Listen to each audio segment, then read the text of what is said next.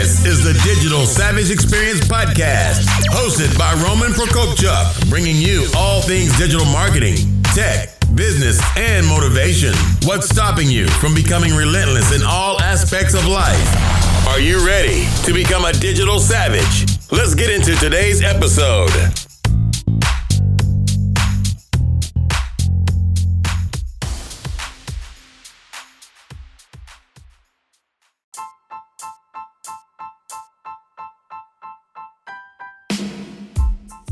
Hey everyone, this is Roman Prokopchuk, and this is the Digital Savage Experience podcast. Today I have with me Alain Hunkins. Alain is the author of Cracking the Leadership Code Three Secrets to Building Strong Leaders. He's a sought after leadership speaker, consultant, trainer, and coach. Thank you for joining me today. Thank you, Roman, for having me. I'm really excited about our conversation. My pleasure. So tell me a little bit about your journey. How did you get to where you are today? Yeah, sure thing, Roman. You know, interesting because when you look at these journeys of anyone for that matter, it always seems like a straight line, but only in hindsight. Like if I have to go back, it's been definitely some twists and turns. If I had to look at some common themes going way back, probably to childhood, it would be I've always been fascinated as to why people do what they do. Um, so I just and around people's motivation and, and, human behavior. You know, my family was an interesting mix of people. I come from a family of uh, immigrants, came from Europe, and actually my mother and my grandmother are both Holocaust survivors. And the the trauma of the war definitely impacted them, and certainly how they parented me. And I had a very different experience when I was in school with my friends and my American my American friends and out and about there. And then my dad's family was very different. So I was always kind of aware that something was a bit off. I just didn't know what it was until later on. So then when I was in college, I studied psychology and I really wasn't sure what I wanted to do. I, I remember at the time, it must have been my senior year of college, and I saw my friends cutting their hair and putting on suits. This was the 1980s and uh, early 1990s at the time putting on suits to interview for you know wall street investment firms and ad agencies and i just thought gosh you know you're selling out you're selling out. How can you do that? Um, and i of course had no idea what i wanted to do at the time um, though i was also really interested in theater. And so i ended up after college doing an internship in acting at the milwaukee repertory theater uh, for a year and then ended up going on to grad school at an acting conservatory where I took a real deep dive at looking at myself as an actor and as a performer. Um, and I had this really idealistic notion that when people come to the theater, that they walk away changed. And I think I've, in some ways, held on to those ideals, is because something that I've noticed is I've always been really interested in wanting to help people aspire to more, to be better, to be greater, to somehow grow and develop um, myself and others. So, as I continued on, I ended up meeting a few people who were involved with an organization, a not for profit leadership development organization called the Mankind Project, which is actually uh, a group that focuses on empowering men to missions of service in the world.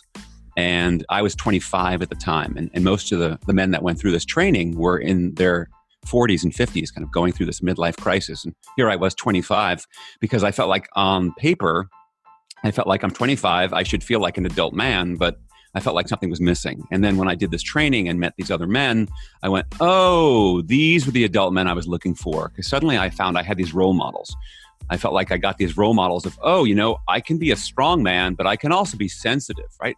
Um, I can be really passionate but I can also be really introverted. I can do all these things. And I started to see that life isn't just two dimensions. And there was something about the experience of having mentors and role models that just just kind of let my entire nervous system relax. And what I found was I was really passionate about empowering people to be better. And it was then that I actually found my, I'll call it my life mission, um, which is I create a, a vibrant and alive world by kindling the fire of brilliance in people.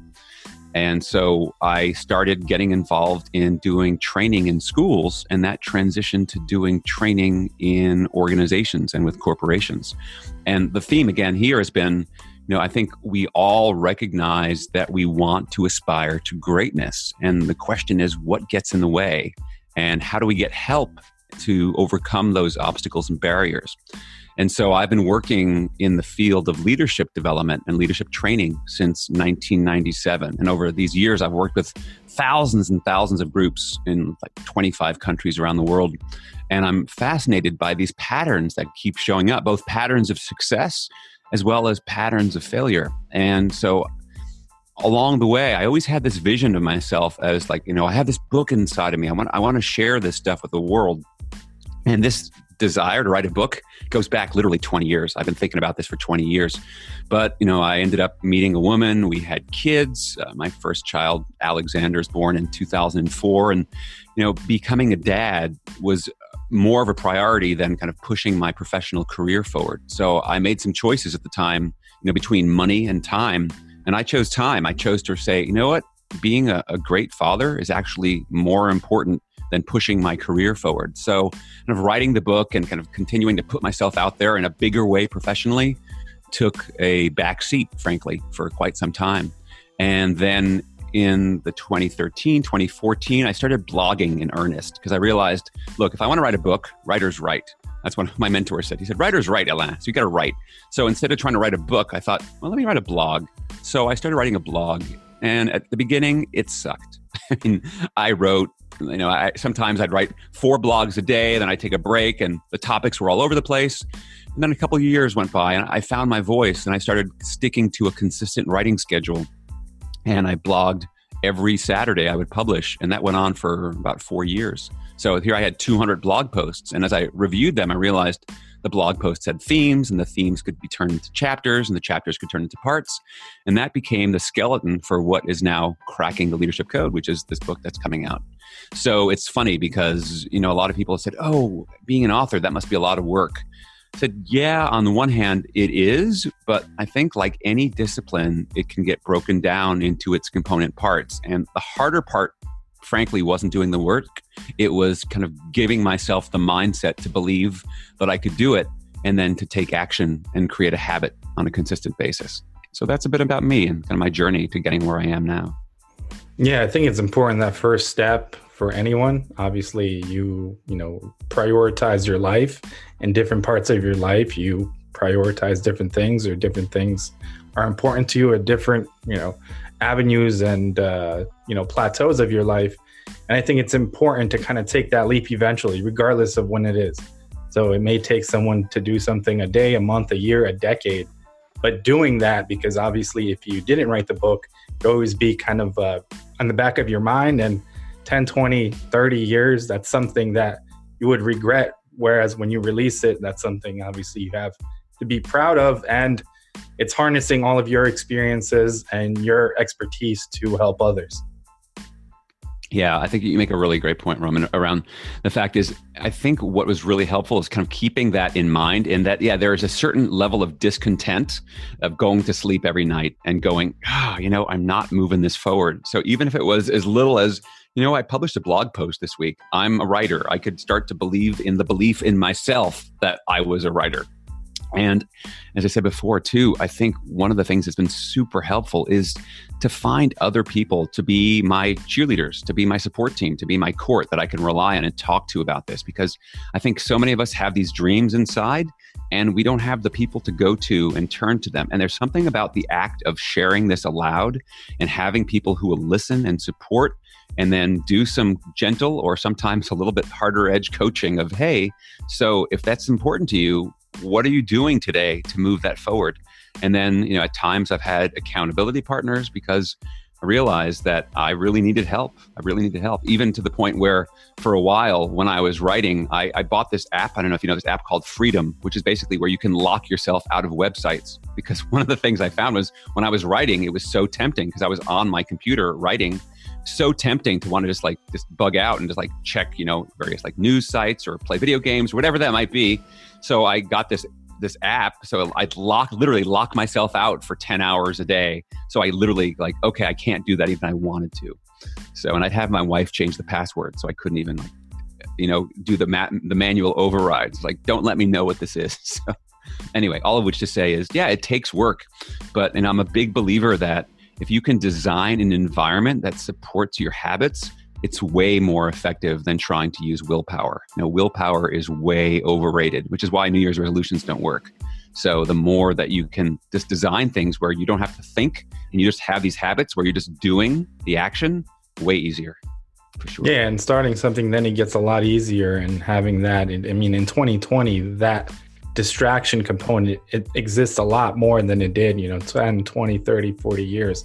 So I think it's important and I think it's important also for that uh, accountability component where you can bounce ideas through people. I think the the first thing you kind of touched upon is you kind of spoke it into existence. So I think that's kind of the first step. You have an idea, you get it out there, people hear it, you write it down, and then you hopefully take some kind of action. Yeah, no, for sure. And I think it's also really important to be okay with, you know, putting out the idea and knowing that over time that may change um, and that you change, I change. And, and so realizing when the idea changes, do you listen to it? Because I know that at times in my life, I've been very rigid and kind of hard on myself. I said I'm going to do this. You know, I'm going to do it. I'm going to push through this. You know, I, I, can think of some relationships I stayed in for too long because, you know, they just they weren't serving me, and and that was just oh, you know, I said I'd do this job, and I just stuck with it. And you know, it's it's okay to have some flex, and it's okay to take stock and evaluate but at the same time, you know, like you said, is having consistent action, moving things forward, because that just creates the sense of progress. And then I, I find we all get energized so much when we're moving towards progress. In fact, there's this great book called The Progress Principle that was written by a couple of uh, researchers at Harvard. And they said the number one thing that motivates people is actually making consistent daily progress towards a meaningful goal. So if you think about it, on the days that you are most energized and motivated, it's probably because you are really cranking away at the things that matter to you. Yeah, I mean, I think everybody, well, most people want to feel productive or they did did something or a feeling of accomplishment, regardless of how big or how small it is. Yeah, yeah, no, for sure. And I think the challenge is to not get sucked into the adrenaline of just doing a bunch of stuff just for doing its sake. You know, I think a lot of us, I know for me, you know, like you're saying, there's so many distractions and it's really easy to get sucked into, okay, I'm going to work on this project and I'm really busy. And that feeds this part of my ego. And then I'm getting these dopamine hits of achievement. And when the whole thing is done, I go, was that really that important? Is that, because if it wasn't my values, it was somebody else's. You know, a friend of mine says about your email inbox is a very handy organizing tool for other people's agendas. And the fact is, like everyone can want you to do other things that basically serves their agenda. And the fact is, we're all supporting characters in somebody else's drama, right? And they're happy to use us and you know, not in a necessarily malicious or mean way, but the fact is, you know, everyone has their agendas. They want to get things done. And if if you're there and you're willing to do that and come along, they'll take you up on it. So it is important to find those quiet moments of reflection and to stop for each of us to stop and go, you know, who am I? What's my mission? What am I really here to do? And what steps can I take to do that? Because otherwise, I'm in reactive mode to that, you know. And then at the same time, how do I balance that with the fact that the world doesn't exist just for me? So, you know, as I'm saying all this about goals, let's say writing or whatever that might be, I mean, we all have goals. All our listeners here today have goals. I've also committed to being a father and a husband and in relationship with others. So, you know, there are times when, frankly, my goals aren't that important. You know, like I could spend all morning trying to connect more on this book launch, but the fact is, my kids, who are now almost 13 and 16, go off to school. And you know that hour and a half between wake up and kind of getting them sorted and breakfast and my chance to connect with them that takes a higher priority than my book career. And so it's picking and choosing your moments and then being really clear when you're here do what's the priority for this group. So it's interesting because it's so easy to want to boil all these things down to just do this and all of it will be fine when in fact life is complicated and we wear multiple hats and play multiple roles. So how do you go about wearing those different hats? Otherwise it can it can get really overwhelming really quickly. Yeah i agree. So working with obviously a large number of leaders over the years what do you think is kind of the the biggest hurdle that leaders have to get through to become great? Yeah so i think the biggest hurdle that leaders need to get through is actually this mindset of what it means to be a leader. Uh, you know, I've done all this research on you know how we lead today, and you know the studies are not you know they don't they don't bode well. I mean, if you look at some recent studies, only about 23% of people in organizations think that their leaders lead well. And I was just reading something that was published recently by MIT, and they said that only 12% of people think that the leaders in their organizations have the mindset ready to lead them into the future. And that came out in January. And so when I'm talking about this mindset, it's it's that we've all as leaders inherited our patterns of thinking and behaving based on something. They didn't come out of nowhere. And I like to think of this as our inherited leadership legacy. Now, I, I read some quote, and I don't know who said it exactly, but I thought it captured it really well, talking about tradition. They said, Tradition is peer pressure that you've inherited from dead people, which is an interesting way to say, you know, are you questioning the way that you lead? The fact is, a lot of what passes for leadership today is still a holdover from the command and control style of the Industrial Revolution, which dates back to the beginnings of the 20th century. So we're talking 1905, 1910. And so much of that mindset still infiltrates what we do. I mean, you hear it in the language we know. We talk about having direct reports who report up to us, you know, this top down. I mean, we talk about drilling things down into people. I mean, that's the language of engineering. The fact is, the first leaders in organizations were mechanical engineers, and they didn't see people as these wonderful beacons of human potential. They saw people as parts in a machine, and they were basically trying to crank out, you know, as many widgets or whatever it was as they could. You know, Henry Ford, who's the founder of Ford Motor Company, famously said, Why is it every time I want a pair of hands? They come with a brain attached. I mean, so the sense that, you know, people were just these replaceable parts and machines. And so a lot of leaders today are still operating from the sense of, hey, I'm in charge, you do what I say. And what we realize is that telling people what to do is on the best days that's going to create compliance, but it's not going to create commitment. And that's working, let's say, on a mechanical manual labor assembly line. I mean, back in those days, 90 to 95% of the work was manual labor. And who's doing that today? Very, very few people. I mean, I've worked in factories, you know, and most of the factories are run mo- mainly by robots. And the people that are in the factories are actually controlling the robots. And there's a lot of critical thinking and knowledge work that goes on to make that stuff happen. So the fact is, everyone, every employee, every person who's following today has to think for themselves. And so the biggest challenge that I think that leaders have is get out of the mindset that just because you have the position or the title, you're not entitled to lead. In fact, leadership is about how can I help you? How can I serve you so that you can do what you're doing better? Or as one of the guys I worked with said, you know, my job as a leader is to be a bulldozer and push all the crap out of the way that people don't need that gets in their way of doing a great job. So I, I just love that. I mean, if I think about how am I waking up today and how can I help people as opposed to how can they help me? Because let's face it, if you're the leader, your results come out of the results of other people. So if they thrive and shine, guess what? So do you. So I think it's real important for us to shift that mindset and stop pushing and telling, but doing a lot more pulling and asking. You know, let's face it, we all respond better to trust and respect. And so, what are you doing as a leader to enable or engender trust and respect from the people that you lead? Are you taking time to get to know them? Do you do you know as much about them as you do about your family and friends, or do you just see them as these worker bees there just to get things done? So, to me, that's the biggest challenge that they probably face. Yeah, I agree. And I think, like you said, it's a position of servitude. And I think not all managers or people in management roles are leaders, and not all leaders are managers. So you have to kind of de- de- develop that skill. And not everybody has that kind of skill to inspire people or get people to naturally do something that they may not want to do, although it may be in their best interest. So.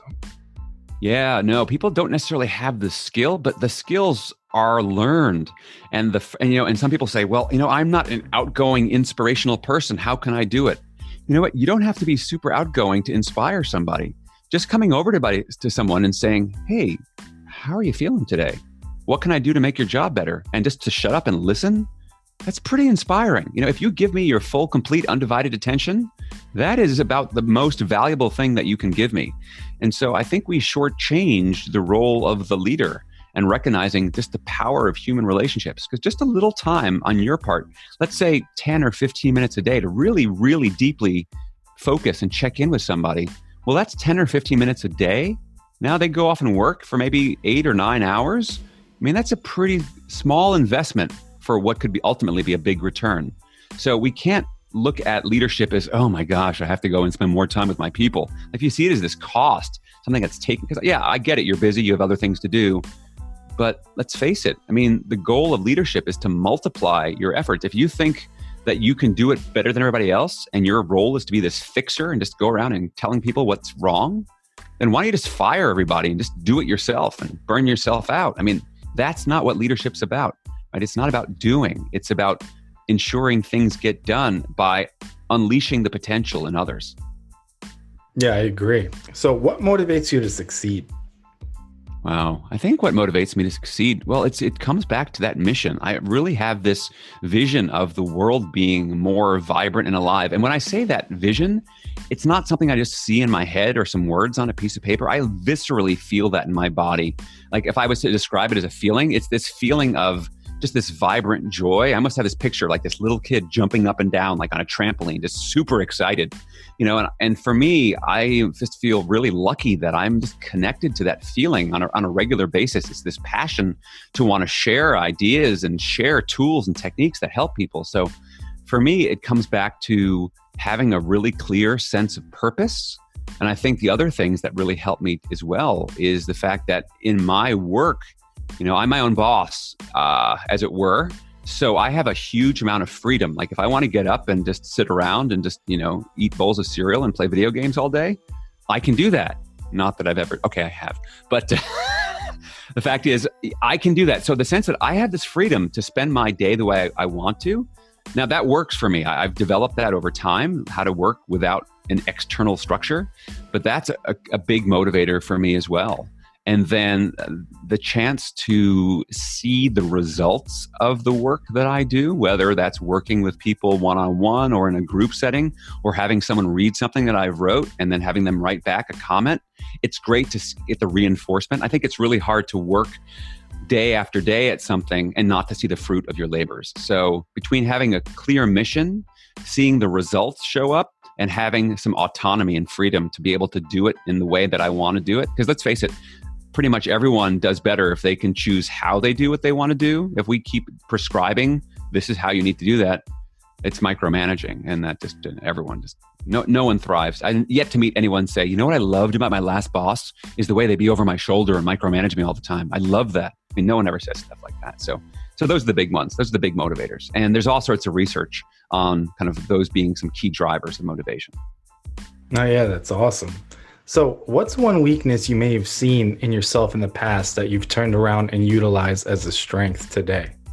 Oh, yeah, it's interesting. Weakness for sure. So, um, I have been and still am rather direct with people at times. And earlier in my career, and I still get this occasionally, and the person who's awesome awesome at giving me this feedback is my wife because she's super honest. We have a great, open, honest relationship. Not perfect, but there's a lot of honesty there. Um, but I would say the directness with people is that I could, in in my mind, what I think like in service to quality, or in service to a client, or in service to something. That that's the story I was telling myself. But the weakness was I would bulldoze over people, not in the good way bulldoze, but actually like bulldoze over them and not listen to them. And I would sort of do I would do the fake listening of, oh yeah, got it, get it, got it, good. Let's move on. Let's move on. And I know that for a while I was working with a team where I was the lead of the team and I had this supporter support facilitators that I was working with. And I remember one of them being brave enough, and I'm super thankful that they came up to me and told me this. They said, you know, Emily on the team, she breaks down in tears working with you. And she told me she doesn't want to ever work with you again. And for me to recognize that, oh my gosh, that was the impact that I was having on someone really was hard, hard, hard to hear because that's the last thing that I want. Here I'm trying to unleash human potential, and I have people on my own team are in tears and don't want to work with me. So that made me stop and recognize how the way I was working wasn't working. And so from that point on, I made a really clear uh, intention. I set a really clear intention to say, hey, let's check in with people and let's make sure that feedback is two way and I'm not just directing, uni- unilaterally telling people what to do. Because um, I know that I can certainly be impatient and I'm definitely, I can get driven and there's a part of me that's really competitive. So I've tried to take all those qualities. I mean, there's some really aspirational parts of that. I mean, I get stuff done. Um, and I can I can focus, and if I set my mind to doing something, I can do it. Now I just have tried to temper some of the harder edges of that to the point where I do that not in spite of somebody else. I don't set, I try not to throw people under the bus when I'm driving it. I try to make sure that we're in good shape. So that's definitely one. And it was again super helpful to get that feedback. Otherwise, I'd probably be doing a lot more of it still to this day. Yeah, and I think that kind of develops over time with more and more experiences you have with different people, and I think uh, it builds that emotional, you know, intelligence. So understanding that people work differently, they're coming from different situations, and they're bringing different things, uh, different problems and concerns into the workplace that's not related to work and affecting how they communicate with others and you know how they react to others and just in general. So, I mean, if someone's dealing with a death or a loss or, you know, a personal, some kind of personal battle, depression, they're going to act a little differently. You know what I mean? There may be a change in the, the work output, how they communicate with people. So I think it's important not to kind of jump to conclusions to begin with and kind of understanding the situation that there, they, there may be something more to that. Yeah. I mean, there's always, like you're saying here, Roman, there's always a story behind the story. And if I don't know what it is, Am I willing to have some compassion and kindness for not knowing and giving people space? Or do I have the curiosity and the willingness to ask what's going on? You know, it's so, so important to recognize that, you know, we're all being driven by something and we all have needs. And the fact is, my needs aren't more important than yours. It's just the only reason I think mine are more important is because I live with my needs 24 7. I'm crystal clear on what they are and realizing that just because I live in my own head doesn't mean that anyone else is living there either, and that I should have some grace and some compassion for other people. Other thing, as you mentioned that too, is also there's really different there's really different styles culturally in terms of how people express themselves. Like I said earlier, you know, I'm from New York, so I'm pretty used to this kind of in your face directness. And I think like, what? You know, what's the problem? You know, forget about it. You know, whereas you know, for people who grew up in a different part of the U.S. or a different part of the world, is realizing you know it's that's not appropriate. And so I've had to learn to tone down some of those things as opposed to because the other way I could go with that is go I could use that as a badge an excuse right I can say wait I'm from New York just just deal with it and just deal with it what does that say about me you know it's interesting you know I you know people ask me about political leaders and i'm not going to go into details with that at all right now but you know one thing you'll hear you know as political leaders or get get called out for bad behavior you know you'll see guys who were you know born in the 1940s and 50s say like hey you know i grew up in the in the 40s that's the way things were like, yeah, that was the 40s, but that was like 80 years ago or 70 years ago. Uh, we have to adapt and evolve. And what worked then doesn't work now. And this is the beauty of our time with the way technology has moved and the transparency that we have is that, look, everything you say and do leaves clues. And if you're in any sort of public sphere, you are leaving a digital footprint. And it's pretty easy to track down what you think and what you're saying if you put it out there in a larger way because you're going to be using technology to amplify your platform. So get with the times of being transparent. And just basically, my rule of thumb is look, if I don't feel comfortable with anyone hearing this, I shouldn't say it to anyone, right? Because what I say to you, the whole world gets to hear now. So getting really clear on that is important. I agree. So, what's one piece of advice you have for the audience? Hmm.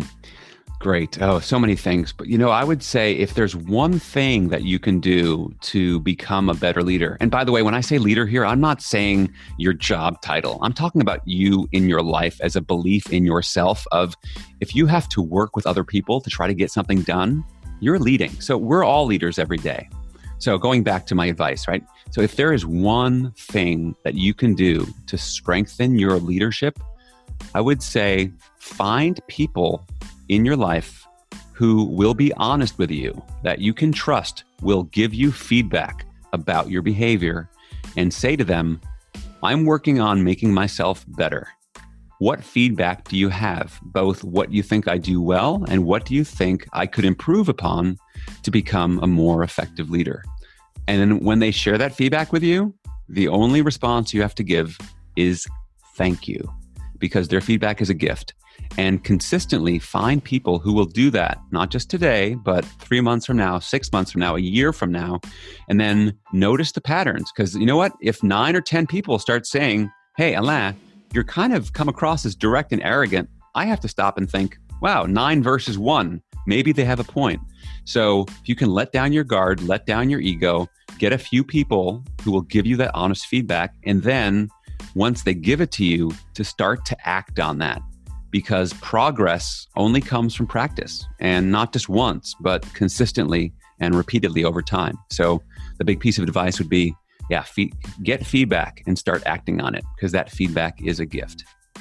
Yeah, I mean, with that whole feedback, I think the first reaction of people are, are sometimes combative or defensive because they may be uh, saying something about what you think is one of your strongest qualities. You know what I mean, or what you're the best at, and they're critiquing that and simply sometimes only positioning improvements. Not you need to make an overhaul you're horrible at this like you can do it better but i think personally and i think it's human nature to take like a you know a, a defensive approach a lot of the time for sure. But the great thing is, if you start turning getting feedback into a habit, you learn how to wear your armor a lot more loosely and you get more comfortable in your own skin. I think part of why so many of us are uncomfortable with feedback is because we've had, we've been, frankly, we've been burned by it in the past. So we kind of come into hearing feedback, you know, with our, our guard up and like, is this going to be okay? And, and so we're really defensive as opposed to if I ask for it, and just know this is feedback. And if it turns out that one person shares something that is way off base, well, it's way off base. It's just one person's opinion. I mean, I know that for me, again, putting myself out in the world with this book and putting it in myself in a much more public way, I'm already getting comments, you know, even from my own people on my own mailing list, you know, disagreeing with things that I'm doing and realizing that, you know, I can choose to either be in the arena or I can choose to be a critic and stand on the sidelines. And as a mentor of mine once said to me, no one ever built a statue to a critic. So the fact is, there are going to be, you know, there are going to be haters, there are going to be critics, and that doesn't mean that I shouldn't seek out feedback from people that I trust. Just going to make sure that I am doing it. But the more that I do it, the more flexible and more comfortable I will get with the process, which is actually, frankly, true of everything, but especially important when it comes to receiving feedback. Yeah, I agree. So I really appreciate you stopping by today. Can you let the audience know how they can find you and how they can find the book? Yeah, sure thing, Roman. So the easiest way to find both the book and me is to go to the book page, which is a subpage of my webpage. So go to www.crackingtheleadershipcode.com. And when you're there, you can actually learn all about the book and download chapter one of the book for free and then we can stay connected in that way as well. And you can find me on LinkedIn. My name is Alain, A L A I N, Hunkins, H U N K I N S. You can do a search there. And again, if you want to look at more of my work, it's at alainhunkins.com. Awesome. Thanks again for stopping by. Yeah, thanks, Roman. This has been a pleasure.